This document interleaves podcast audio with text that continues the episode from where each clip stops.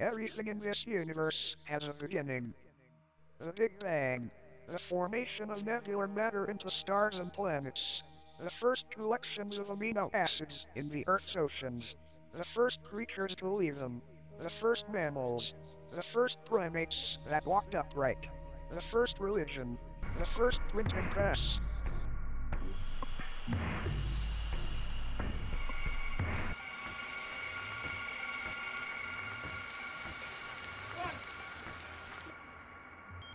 Pump up your space boots and phone home. It's time for Let's Find Out with co host Diego.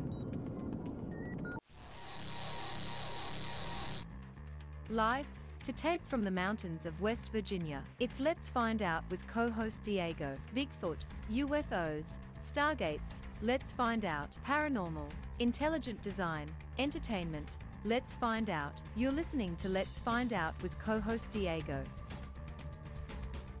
Live to tape from the mountains of West Virginia. Welcome to another episode of Let's Find Out with co host Diego. Thank you for taking this journey with me.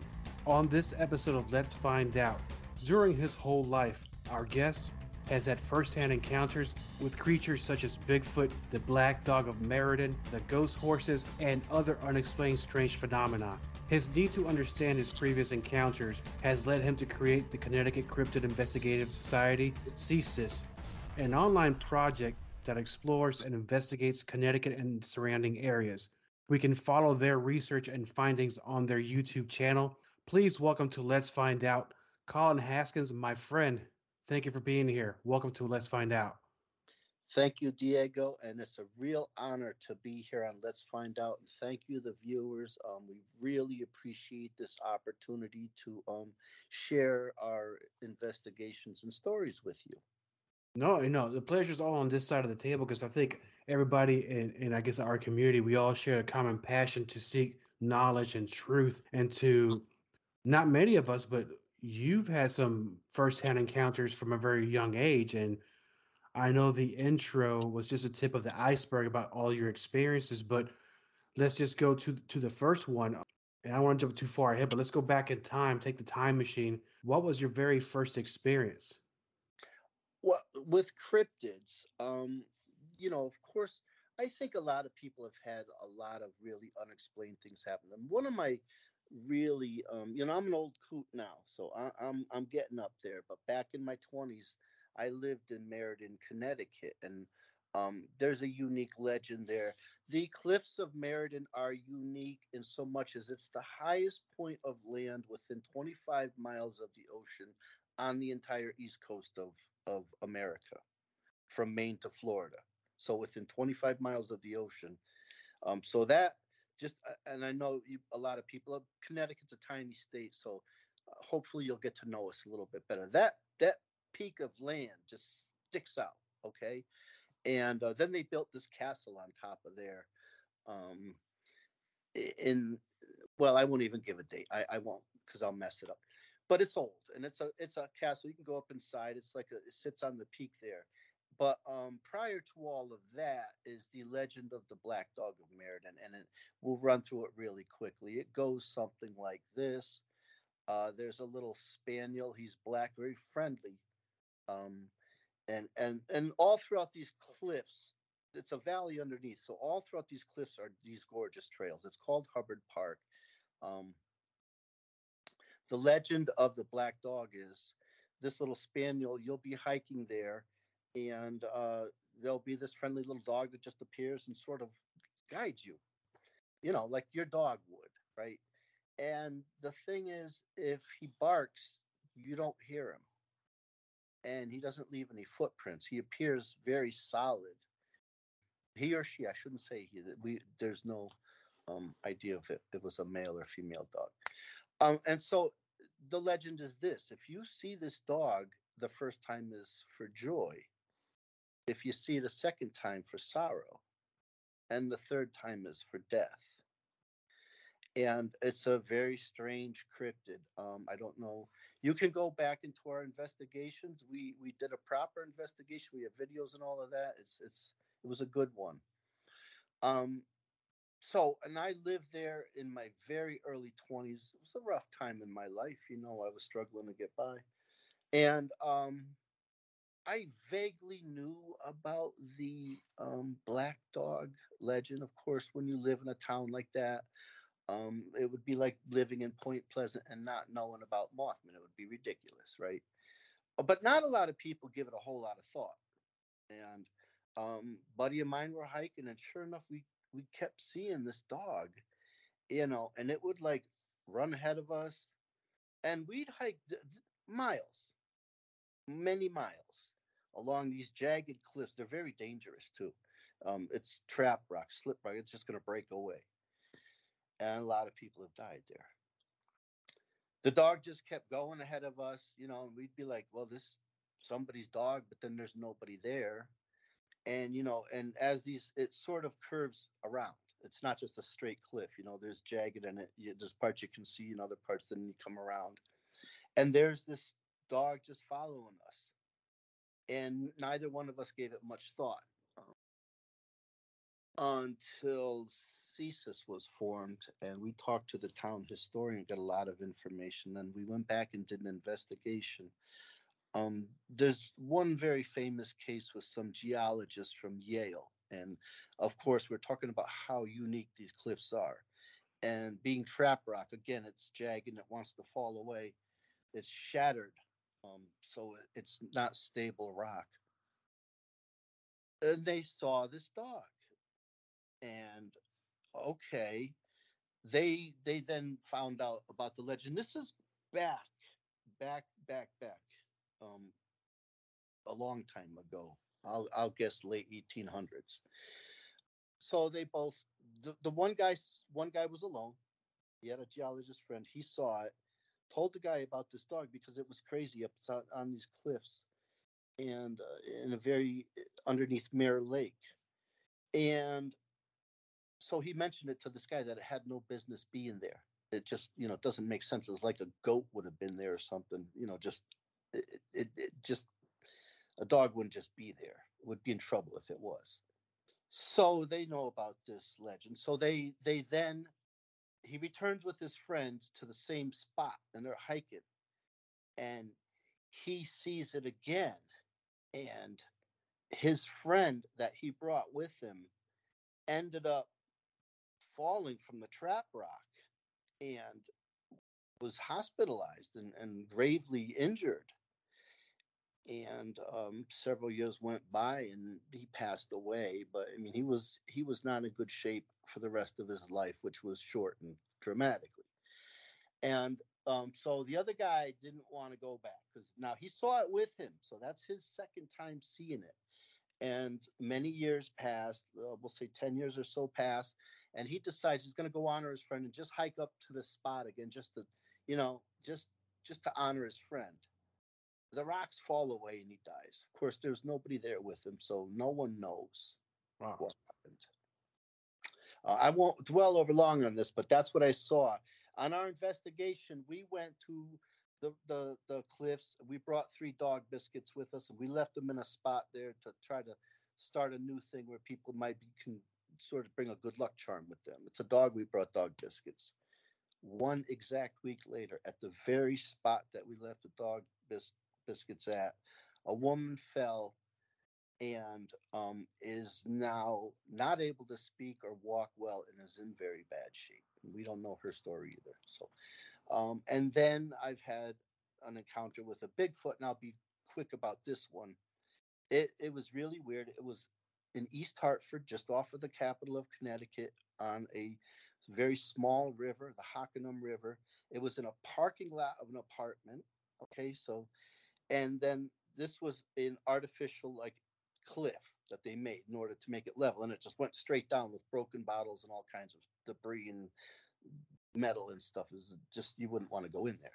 And i had just started maple tapping at the time.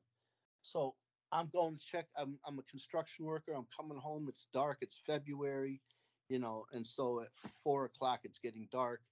I go there and i see somebody looking in my maple buckets which were you know just you don't go there i only went there because there was trees and you know i'm like what the hell is looking in my freaking maple buckets you know and this thing squatted over looking in like you know lifting up the lid, which was gently on there, just so that you know there's a lot of ants when you do this, by the way. So you think it's February, well, there's ants and flies all over the place, so you want to cover those. And this thing, when I'm getting closer, stood up, and I was like, "Holy shit! This thing is like nine feet freaking tall." Okay, it lets out the most horrendous howl you ever seen, and it went straight down. This had to be 20 foot embankment with crushed stone, broken bottles, and trees were just smacking. It hit the Hockanum River. It went on to the other side and hit the linear trail, just howling and hooting. And uh, I just, I just left a maple bucket there, you know. Uh-huh. And Um, how close? How close to you was that? Okay, so that's a I could give you a pretty good measurement. So I would say the parking lot. I was the end when I par I this was the first thing I would do is go bring in my maple buckets and I carry it into the apartment with me to boil it down. So I would park parking lot maybe 40 feet wide, 45. I'm pretty good because I know ladders. Um, and then give or take another 12 feet from there. And by the time I got maybe 10 feet towards you know, I'm heading now towards other cars and towards my tree line. That's when I saw it. About another two car links. That's when it stood up and it did not stick around. To hmm. it saw me and took off. It- you said it, it, it was a howl, right? What you said? howling like like oh yeah, like, "Rah!" trees are just smacking down, you know. And other people had to have heard this because there was a like a four or five apartment complex there. It's in, this is in a city setting, so there, there you go. This is right off of a highway, capital city, avenues, industrial. You know, a lot of residents. So there is a greenway, and that greenway then spills into the Connecticut River, which is itself very, very active with cryptids. Well, it's it's a little unusual for some like a Bigfoot or a Sasquatch to be that close to civilization, isn't it?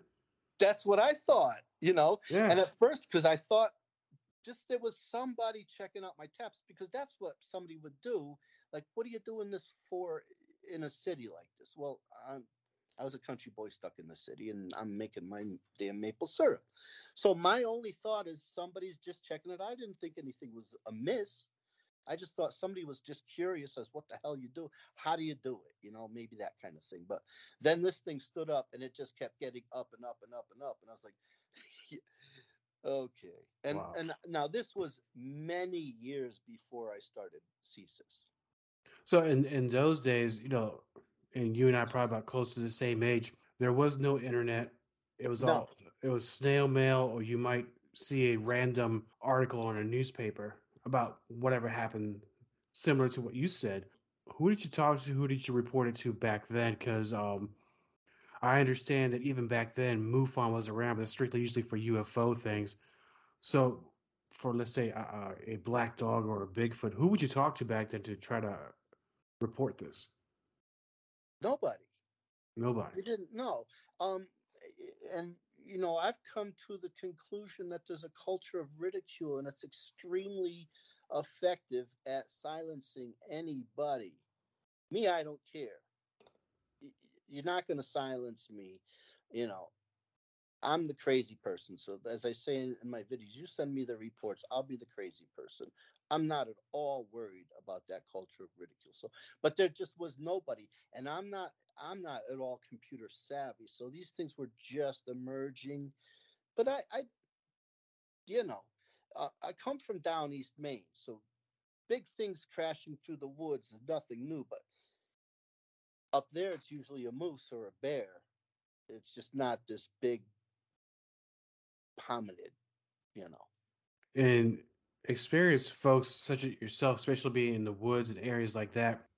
And I want to be careful how I say this because I know that there are those that make these reports, and you're talking about people with the ridicule and their unwelcome opinions. They'll say to you, I'm assuming, you saw maybe a wolf, you saw a bear, or maybe you just um, who knows the kind of excuse they would use, but an experienced person such as yourself and other uh, researchers would know the difference because you are educated biologist as well, right? Oh, I'm not a professional biologist. Now, I love biology, um, and and I get really nerdy with it. But let's be absolutely 100% clear here. I know I am not a trained biologist. I am a cryptozoologist. Right, but even with something like that, even let's just say an active interest in biology, but doing it for so many years, I think that kind of takes you a little bit more than an average. Maybe I shouldn't have said expert, but I think an an advanced. I'm a good field investigator. There you go. For darn Yeah. sure. You know, uh, I mean, we really put it to it here. You know, in Connecticut, and when we started this, this our state wasn't really on the map for this kind of stuff. We would get skipped over. You would go to New Jersey, and then you'd go to Whitehall, New York, or maybe into Massachusetts uh, with the Pukwudgies there. You know, but like Rhode Island and Connecticut, we don't get a whole lot of attention from the rest of the country. Is that because it's less um known in the East Coast, especially in your areas for something like that? Because I'm, I mean, I'm an East Coast guy. I've been in Virginia and Carolinas, and uh, when you go going further down, you start hearing more about this stuff. The f- more you go further north, you kind of don't hear as much, but being that we're in what we're doing, we'll hear about it, but not for the, I guess the average person would know this. Um, yeah, you know the the Northeast. Now I'll, I'll share one of my theories with you here. Um, let's go back pre-colonization, and let's say that Bigfoot was spread, and we'll just use Bigfoot. Let's just, but we'll say other cryptids. Okay, we're spread evenly throughout those those lat- longitudes and latitudes. So your your your lake monsters are on that 42nd parallel. Okay, and they're going to be in those lakes and in those riverways that are generally close to that. Now the East Coast um, and West Coast, so so they're you know Oregon, California, they're, they're, pretty close to that same. I, I'm not, I don't know exactly. Um, as we get into colonization, let's say everything was sort of spread relatively evenly. We get into colonization, deforestation, um, industrialization. You're you're destroying habitats. You're driving out forage space. You're driving out predators. Here in Connecticut, um, they claim that the eastern mountain lion is extinct. It, I can absolutely tell you that is not true. Um, and so all the trees were cut down, farmland everywhere. You know, as you see pictures of like Ireland and England and treeless, that's you go back to the old paintings, and we do. We go into art museums and look at these things. Um, you'll see complete deforestation. Then you you get things like highways and stuff like that. Now the forests are coming back. Um, the private lands, people are letting their old growth trees come back. You can see from our videos, it's it's highly forested here, and so what would have happened is you would have driven out things like Bigfoot. They would have been here, but they would have moved further west. Uh, of course, as the white man moves from east west, they would have moved away, and things are now moving back um, because they have greenways. We have, you know, much much nicer um, forests, cleaner water, and, and a, a more substantial forest forage base for them. If you don't have a forage base, you have no way of supporting a large animal. Right. It seems like they, I guess they would go more to a mountainous area. It's be easier to hide. Yes, right. It definitely would. Leads me to a theory that I have. Not, I didn't invent the theory. I just agree with the theory that maybe their mode of travel or way of hiding is through the a cave system of some sort. Right. Now, here we don't have a whole lot of caves. Um, what we do have that they're seeming to use, uh, and it would make sense. You let's say where you're from and and through Appalachia and out west, you got caves, and they're definitely going to use those. Uh, we have old tunnels, old aqueducts, and underneath our highways, and I've been in them.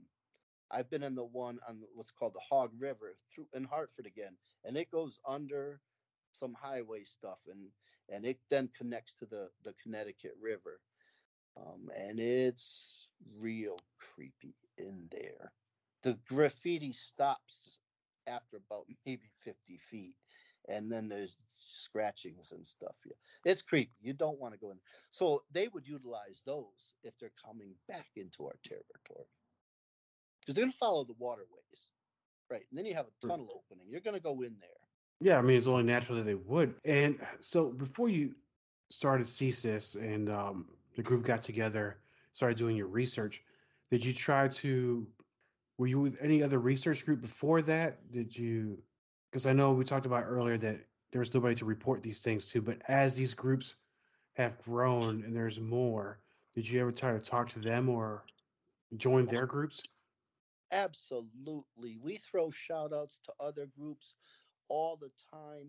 Um, just just for this show, we we have a, a group that we're following the Bigfoot researchers of the Hudson Valley, and I got to tell you, they got some great evidence. And, you you want to line that up. So the Hudson River, awesome waterway. The second largest one over then is the Connecticut River, and you have a lot of nice fertile soil in between those two rivers and uh, they're getting some tremendous stuff. So yes, we do. And I'm I'm the um, Connecticut field representative for the North American Dogman Project. Hey guys, what's up? So I love collaborating. Um, we work here with the people from Paracon, the, the, the Connecticut Paranormal Convention, uh, Charles Rosanian and Nicholas Robert Grossman, and some podcaster Claus Corner, my friend Richard Sear. So yes, I believe strongly in collaboration. I want to share more information um, to sort of develop migratory patterns, you know, that like deer have and stuff like that. Henceforth, jumping in with a YouTube channel, it seems to be doing re- really well. And I was talking about it earlier, right before the show, that I was watching the videos, and you know, you're going out there putting in that work, you're doing a lot of hard work. A side question, um, aside from the cryptids real quick because I know once you go into the forest and these woods, other than the potential cryptid, what has been some of the more dangerous things you've run into? Oh, oh, oh, oh boy. Okay, two things. Um, down in uh, here in North Canaan, Connecticut, that's where it starts to get very mountainous, and we start to move into the the Taconic Mountain Range in New York. Okay, so that's a nice Beckley furnace. It has an old cast iron furnace there, and this thing looks like a ziggurat pyramid. Then there's a waterfall. It's absolutely beautiful. So we went investigating in this place, um, and I went off trail a little bit. There's a there's a main trail, and I went to this rinky dinky little trail because, of course, that's where the good stuff happens. And if you can get off of a trail from there, we're hiking's winter, so winter in Connecticut, New England. It's there's snow, it's cold, and um, you know the trees are bare, so it's a you can see quite a ways through there. And um, I'm seeing these geometrical patterns, so they don't just happen in the woods. This seemed to be a man-made thing. So I walk over and I'm like, oh, what is this thing? Um, Diego, I got to tell you. So I took my gloves off and I grab a hold of this thing. It's cast iron. We're about two miles in the woods. It's a child's bed in the middle of the woods, cast iron from the 1800s. No way a person, a large person, could fit on this thing. This is in deep forest. The minute I touched that thing, I instantly regretted it. It just, it was like, eh, it was like hitting a live wire. Hard to explain. I was just like, I had a real bad feeling. I still to this day wish I didn't touch that bed. Something not good happened there. And it's just a bed in the middle of the woods. There's no structure, no house, no no broken down. Um, no, I'm gonna say wagon. No, no, so in New England, you got all these um, foundations of old homesteads. None of that. None of that. Um, fast forward, we're um, just a couple weeks back now, so we're separated. You know, so winter by a year. Okay, so a year goes by, and, and you know, you can check our investigations on these things. It's all on video. Um, we're hiking uh, Wyantanamock State Forest, the least fo- visited forest in Connecticut. We're squatching. We got a lot of call taps, some crazy rock structures. W- And then we go off trail again, very similar, very weird thing. Just rinky dinky little trail that sort of goes nowhere, not used at all. A lot of old growth trees. So these things have been there. There would have been small trees. There would have been a, you know, sapling forest, and a lot of them. Um, again, now I see this thing and I go, what geometric structures? So I go over to it and I'm like, oh no, no, no, no, no, no. That's another child's bed, cast iron in the middle of the woods. And so, yeah, that's creepy. It's not cryptid, it's just something weird we encountered. I asked my paranormal friends about it. They thought it was um, for tuberculosis. I didn't get that feeling. It, it, they said, well, you would have been outside. You wouldn't put a kid two miles outside with no, you know, no vehicle, horse and, you know, wagon. Made no sense. And it made a very bad feeling from that. And I'm glad I didn't touch that one. And I know where both of these beds are if anyone ever wants to see them. And that's interesting that they mentioned the whole tuberculosis thing. Sort of like, and I don't know the century this was back when leprosy was was uh where they take the lepers and they would put them outside the cities or away. Maybe something they treated it like that, perhaps. You would want more than one there, wouldn't you? You Yeah. need some kind of support base. To me, I don't, Diego. I still don't know what to think of it. And maybe you know, if anybody in your podcast has any ideas, I would love to hear that. Um, yeah, I don't know that that leprosy also that works for me too. But I'll tell you, when I touched it, it just didn't feel good. It felt very negative. A little dreadful, huh? Yeah, thank you. a little dreadful. No, I, I, would be too. And then other, we were talking about what you were talking about there, what you found in the woods, animals wise. I'm sure you've run into mountain lions, maybe some sort of snakes. Uh, any close calls or something like that? We um so we're back to Meriden, okay? When we went there, so I, I guess I didn't give you a, good enough um reference of Meriden. There's a series of cliffs, and there's Black Pond, the Hanging Hills, Mount Misery, Mount Lamentation, Dog Misery Swamp. Everything is sadness um, there. On our investigation there, we encountered um, black wildflowers, um, an eastern rat snake, total black, uh, five feet in length, black butterflies, not swallowtails, just solid black, um, black buzzards. Everything is black there. It was crazy.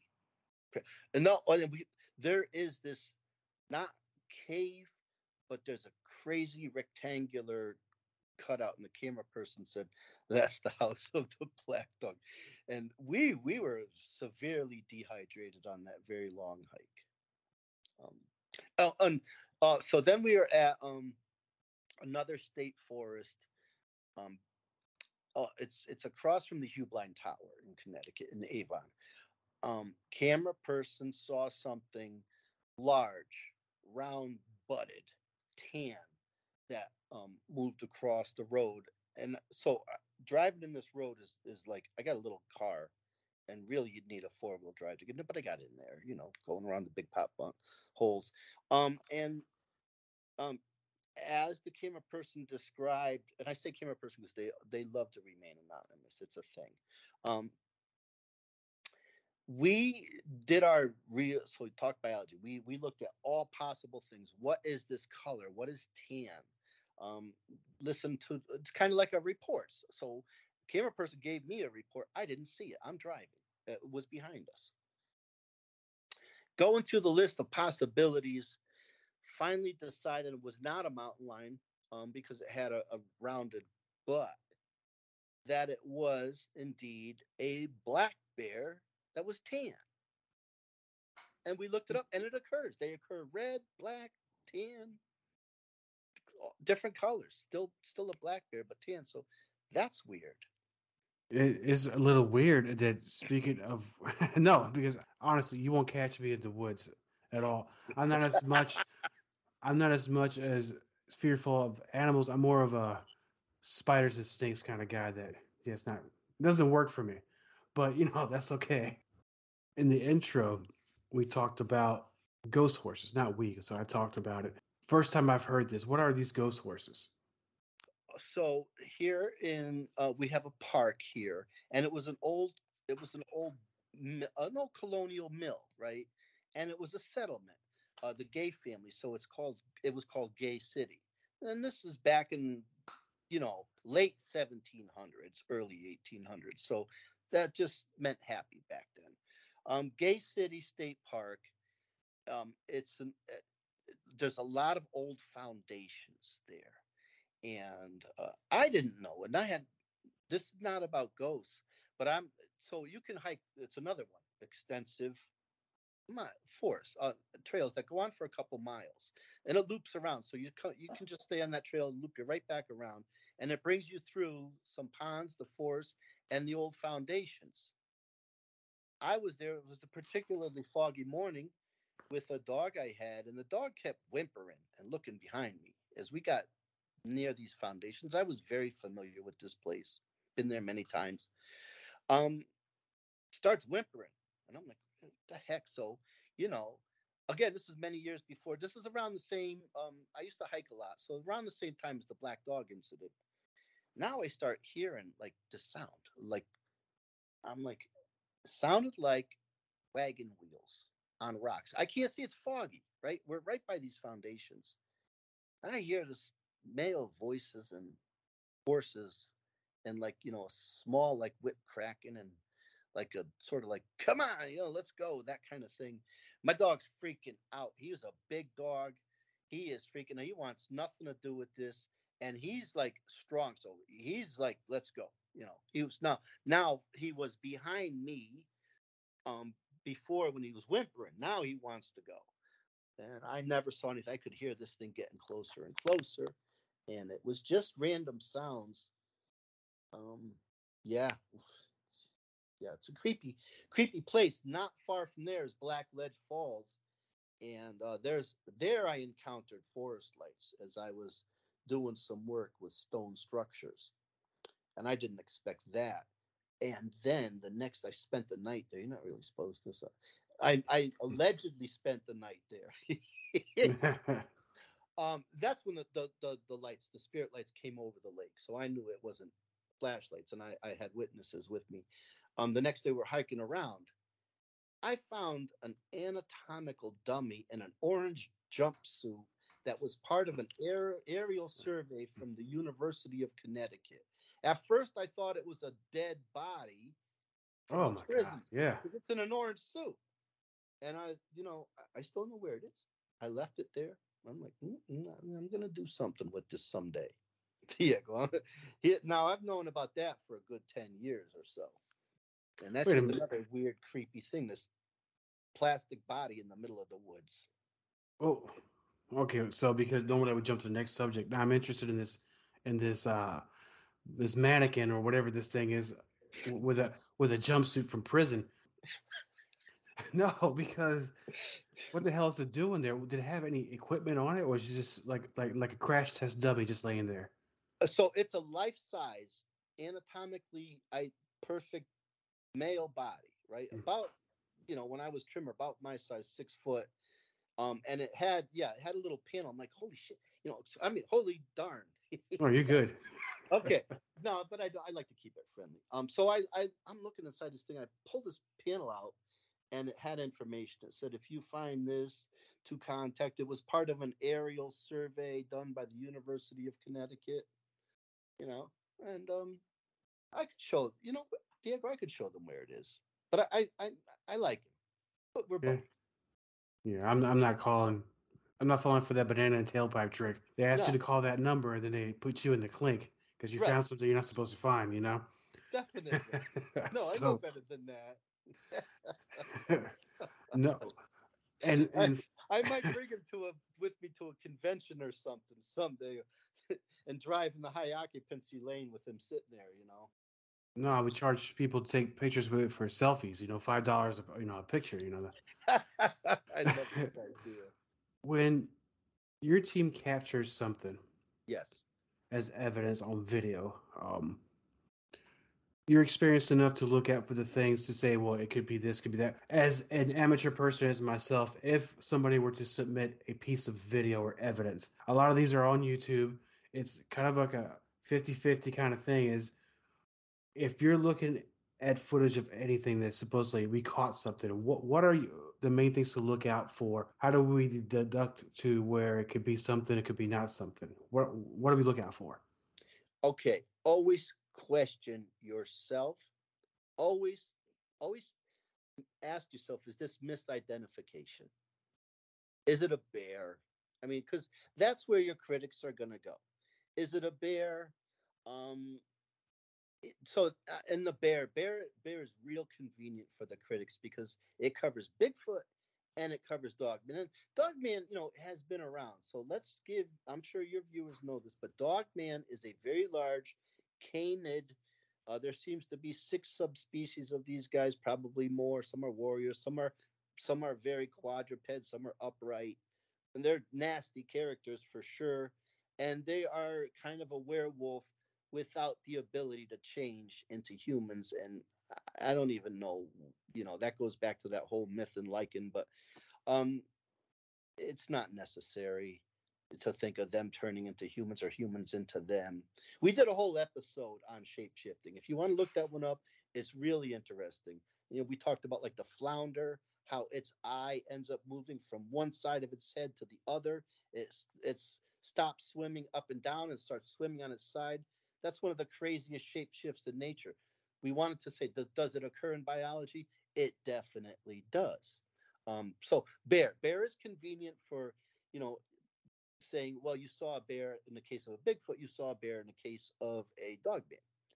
And, you know, there are cryptid bears in New Jersey, and we're right next to New Jersey. Um, from the Ice Age, there is the short faced bear. So that's like, you know, everything back then was, you know, big, not as big as the dinosaurs. Um, but you take a mountain lion versus, um, you know, a saber tooth tiger, much larger. You take a wolf versus a dire wolf, again, much larger. And the short faced bear, that was an extremely large bear. And um, I have ev- absolutely every reason to believe that they're still around. And uh, we don't have, us, New Jersey, don't have a bear hunting season. And we have them here in our backyards. Um, but that's an awfully, awfully convenient thing for people to just say, well, that was a bear. Because bears, and then they, they walk upright for maybe they can walk upright for let's say maybe 12 feet you know and then they need to get back down um, they're just not built for that so that's gonna that's gonna right there that's what you want to look out for another thing we carry um, a tape measure with us now up here it snows that's a great way snow is a great way to track um, we have we have videos of footprints bipedal footprints five feet apart between strides. Now, a quadruped, those those you got to remember that there's four feet moving on the ground, and so the, the the appearance is that the tracks are closer together. I tried to match the stride of those, and they were going uphill um, into Algonquin State Forest, and it's rugged. There's a lot of it's like a boulder field with with trees. I couldn't do it. I could not sustain it. And um, the tracks were uh, canid tracks, five feet apart. They were probably six inches in length. So that's one of the things you would like to do is carry with you a tape measure. Um, sandwich bags, plaster and water for um, tracks. Um, obviously, everybody's got a cell phone, so you got a camera, a a pair of tweezers, if you can get hair samples and put them in a bag without ever touching them. But, you know, Diego, that's not going to help you because Squatch DNA is so close to human DNA. uh, They're just going to say that's what it is.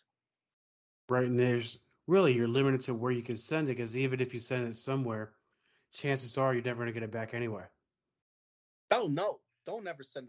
So don't don't ever send anything. Send it to us. Well, or, you know, or or reputable, you know, Jeff Meldrum or some of these guys that are doing some really good. Everybody knows Meldrum. Got shout out to Meldrum. You're doing great. Here, let me do a super close. You can't see me, but there's my hair. Um, send it to Meldrum. Send it to us or you know the the researchers in the Hudson Valley. They'll know what to do with that stuff. Uh, another thing you can do is call taps. and smack on trees one, maybe twice, wait, give them a little time to pick up the stick and respond, and a howl. So you can howl all you want right there. Don't howl at night, and definitely don't whistle at night, and don't respond to anything that knows your name ever, especially there in West Virginia. Holy oh no, no! When I moved into this house, it's a whole different show. But um,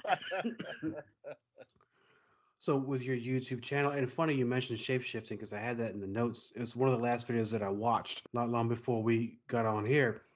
What's coming up next on your YouTube channel? What's the next video you're going to share, evidence and uh, research? Okay. Um.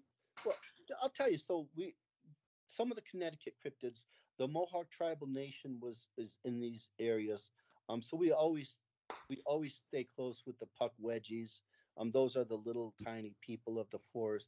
You know, they have a long history with the Native Americans, and we have a lot of ongoing research with them. Um, always now, sort of the, the the the hot topic right now is the melon heads, um, and they they they sort of have a home base here in Connecticut, Monroe, and they seem to be along some of the forest there. There's a swamp here where people went missing that no one's pieced that together. We're gonna go check that out. Um, and you know we have an un- undisclosed location, only one, only one, because we're waiting to piece some evidence together. Uh, we got a lot of Squatch activity in there. We want to get back to Robbins Swamp because um, this is good footprint stuff there. We have really good. If you go to our Robbins Swamp, that is the largest inland swamp in Connecticut. It's gnarly. The finest marble is in the world is there. So you have crazy, crazy geology um, dense swamps, and then there's just this field where there are just, you know, if you get mushy conditions, it's raining right now, probably is there too. Yes. You're gonna want to mm-hmm. go out there and start looking for some tracks. We got a woman sent us a 16 inch footprint from there. We were able to go back there and find one ourselves, and we found, um, like we did in the Algonquin State Forest, we found very large, very large um, canine footprints, again, five feet apart. These footprints, we have the videos, are good seven to eight inches long. These are big mamas. And there's there seems to be uh, and we got all in the video and we got it we found the bigfoot track we got that those tracks and we found an area where uh, it looks like there was a scuffle because there was like some animal hit the ground bad and many years before that, I went there and there was a crazy, crazy, like a tree stand, but made with old growth trees. It's absolutely insane. Something brought full grown trees up into an even bigger tree. And it was hmm. had to be 25 feet off the ground. And that comes right. So imagine an hourglass. So a field that then hourglass is out. So that tree stand type thing was right at the funnel point there. That would take a Herculean strength to do something like that. Absolutely incredible. I went back, we did an investigation there, and the whole thing had fallen over. So we got video of that. You can see the size of the trees. It, it's that place is crazy. Uh, I found out about this place because I had a friend that was in the DEP, and he was a. It was his job to go into those places, forests and preserves where people don't really go, to just do a wildlife survey. And I asked him one day, he was a very good friend of mine, he said, Was there ever a place um, that you felt watched and you had to stop doing what you were doing and go back? And he said, No, he goes, wow, whoa. I did have to leave Robbins Swamp one time because I felt like I was being watched in there hot spot in Connecticut for sure. We put that place on the map. Well, that's something. When I have you back later this year, if you don't mind, let's get let's do a deep dive into that and talk more also about the um, Black Dog of Meriden because it's very interesting exactly because this is what this show is about. And you're talking about the, the evidence and the footprints and all that. For the listeners of Let's Find Out that would like to know more about what it is your group does, where can they find your information? You go any social media, Connecticut Cryptid Investigative with a V, Investigative Society, CCIS, we're going to pop right up. You can easily find us on YouTube. One of the easiest ways. Instagram, we're all over that, and Facebook. Um, yeah, camera person has the actual emails. I don't remember them, but just um, Connecticut Cryptid Investigative Society will pop right up. If somebody wants to follow up on a lengthy, you know, ask me questions, or you have a report, listen, send it to us. We get reports all the time. I can tell you. So, you do you know what a rake is? No, and up until you mentioned it earlier. Okay, this is a very nasty fellow. Um, he is a pale, hairless, misshapen hominid thing with long arms, spindly legs, completely like pale white. Seems to be nocturnal very large, 11 feet tall. There's a video and camera of this thing stalking a moose. It's ready to take a moose out. Um, but these things are bad, um, bad mojo, if you will. I I try to keep, you know, it's really hard the cryptid to keep it just in biology, but that's what we try to do. There's no animal that fits this description. So here in again, not far from the Connecticut River, not far from Hartford on 5 and 15. It goes oh, it goes right into Meriden. Um, two reports, they these two people, two separate reports within five miles of each other, both of them truck drivers. Mm. Late at night, parking by warehouses because you get off there and you're going to just park. You don't always, there's not a whole lot of rest stops in Connecticut. So I don't know what the heck that is. There's a handful. It's ridiculous. I, am not kidding, really. There's only a handful. There is a truck way station right underneath Meriden Mountain. Um, so these guys don't know each other. This happened within several months of each other. I get this report of this guy. He's terrified. He's he's he's like a bodybuilder. He's a big guy. That's how he's describing himself. It's very late at night. It's in the summer. Uh, he called himself Morningstar, and the Morningstar really appreciative. I hope he gave you some good advice here.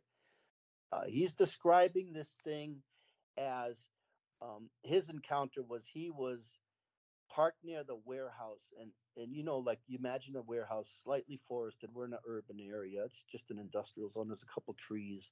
There's the Mattabesset watershed leads into the Connecticut River, and he sees this thing, white pale, like I described, and it's sort of like poking out from the wood line. He can see it because the, the lights from the warehouse are there. It's very late at night and there's nobody around. And um, he got a bad feeling and watched it for a while, and it watched him. It looked right at him. And that's when this guy stopped sleeping and hightailed it out of there. He didn't know what to do. It bothered him it bothered him and um, he contacted us. I was able to then just tell him, and your, your viewers here can look this up the rake, it's like a garden rake, R A K E. Um, they will attach to you. And every time you see these, they're going to reoccur, to dreams, leads to bad health. They're kind of like those whole black eyed kids thing. You Something you don't want to bump into. Um, so he sends me this report. I had to look into it because I, I didn't know. I didn't know what to tell him, and I wanted to help him. And I told him, "You need to cleanse yourself from this." So I contacted my friend Nicholas Robert Grossman from Paracon. He's a great guy. You should have him on. Great guy. Uh, he told, gave me some advice on how he can detach from this. A couple months go by. I get a report from a guy in the same area, truck driver, late at night it's still summertime here. So one was would have been at the beginning, one would have been at the end. Um, he's sleeping by a warehouse on a truck cab, and this thing walks by shoulder length, head above, you know, thing, looks in his truck at him, you know, and he sees it walking away. They kind of have these like spindly finger arms. They're nasty guys. And you know they've been reported with blood dripping down their face. They're not not good. And uh, he was he was totally totally totally disturbed by this thing. You know they're huge. They're scary. It's middle of the night. They, they look in at you. They see you. They want you to be scared. Dogman does the same freaking thing. The kids just love scaring kids, tapping on the windows and stuff. Loves doing that. Not going to kill you, but it just loves doing that. The rakes are bad though. They're they're bad. So I was able to tell this other truck driver, hey, whoa. First of all, I got a report five miles away from you, same scenario, same sort of thing. Made eye contact with him, and I was able to give him the same advice. And I got to tell you, warehouses in the Mattabesset watershed late at night, you don't want to be walking around back there. No, no, I wouldn't. I I will not investigate them. Mm-mm, no. Interesting, because you mentioned they attach to you. Now these things are seems to be biological creatures. Do they have some sort of um paranormal edge to them that they can maybe Yeah. Link up psychically to you or some sort of thing? Yes. Yes. You know, internet reports, not direct reports to CCIS, um, but other people say, you know, they've seen them and then they get ill and uh, nothing, you know, good comes from this. They they then reoccur. Years could go by. They have another report. They get sick again.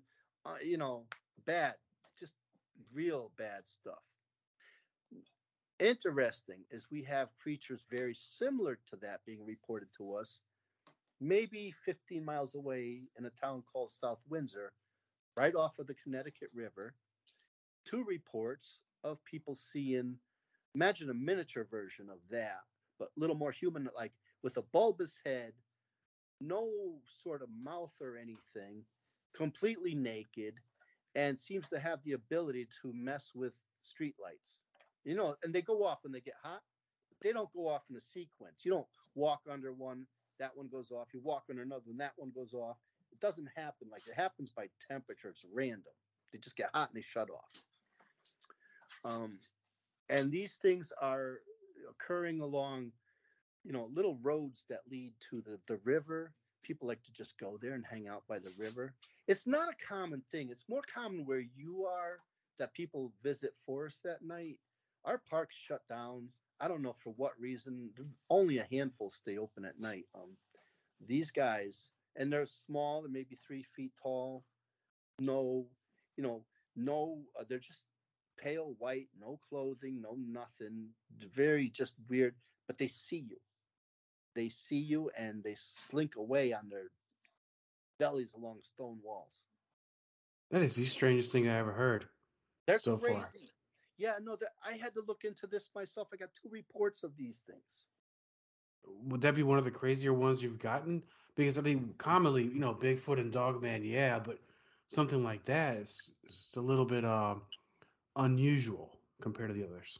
Yeah, well, that's what, and and so Diego, that's what we get. We don't get a lot of Sasquatch reports. We get these rakes. You get these. So the person didn't know what to say. It was like they said Gollum. That's It the only make- thing he could think to call them. I I looked it up, and they occur quite a bit in Rhode Island and, and Connecticut, and a little bit in Massachusetts. They're called pale crawlers.